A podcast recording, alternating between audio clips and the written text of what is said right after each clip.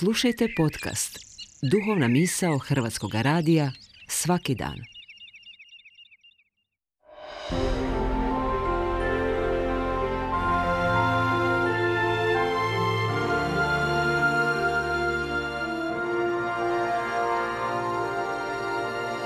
Duhovna misao. Urednica je Blaženka Jančić.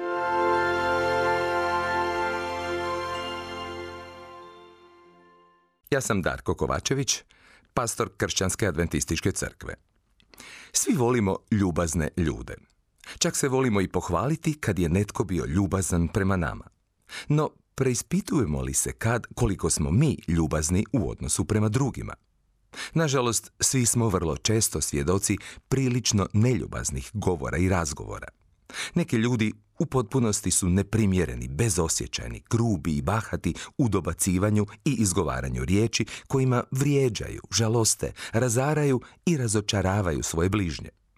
Takve postupke i tako neljubazno ponašanje možemo uočiti na različitim društvenim razinama u obiteljskim prepirkama, u prometu, u redovima za čekanje, na poslu, u školama, čak i među djecom, među susjedima, rođacima, pa i u medijima i javnom životu gdje pratimo političare i druge uglednike koji se ponekad prilično neljubazno i neugledno odnose jedni prema drugima.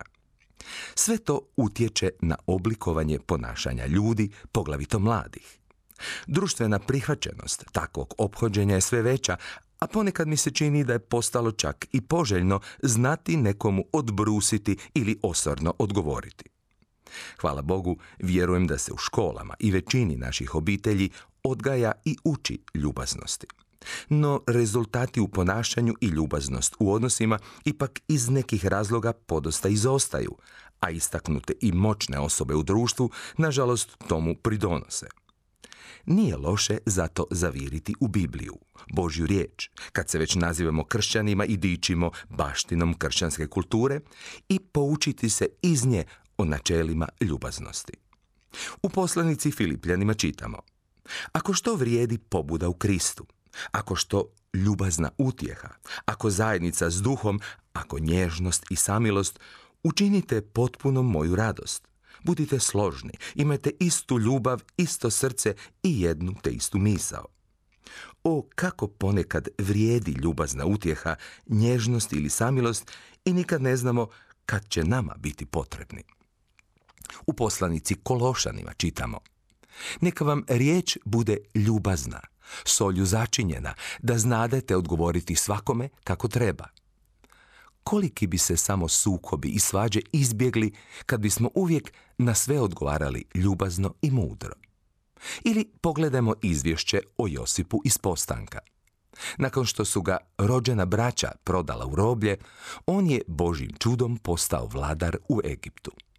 Kad su ga kasnije, u doba gladi, njegova braća došla moliti za hranu i kad su se prestrašili njegove moguće osvete, Josip im je rekao – ne bojte se, ta zar sam ja namjesto Boga? Osim toga, iako ste vi namjeravali da meni naudite, Bog je bio ono okrenuo na dobro. Zato se ne bojte, ja ću se brinuti za vas i za vašu djecu. Tako ih je smirio ljubaznim riječima. O koliko bi samo puta ljubazne riječi mogle smiriti naše uznemirene duše.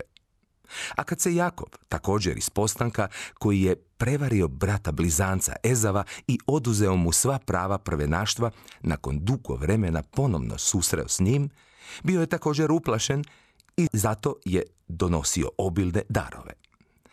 Ezav nije htio to primiti, ali ga je dočekao zagrlivši ga i plačući. A Jakov je na to rekao, ako sam našao naklonost u tvojim očima, primi dar iz moje ruke, jer meni je što si me ljubazno primio kao da gledam lice Božje. Dragi prijatelji, zašto ne bismo i mi pokušali danas biti nekomu kao da gleda lice Božje? I ne slutimo kolike bismo borbe i sukobe izbjegli, a koliko bismo dobra i kolike blagoslove i prednosti ostvarili kad bismo preuzeli ovakav ljubazan stil življenja kojemu nas uči Bog i njegova riječ.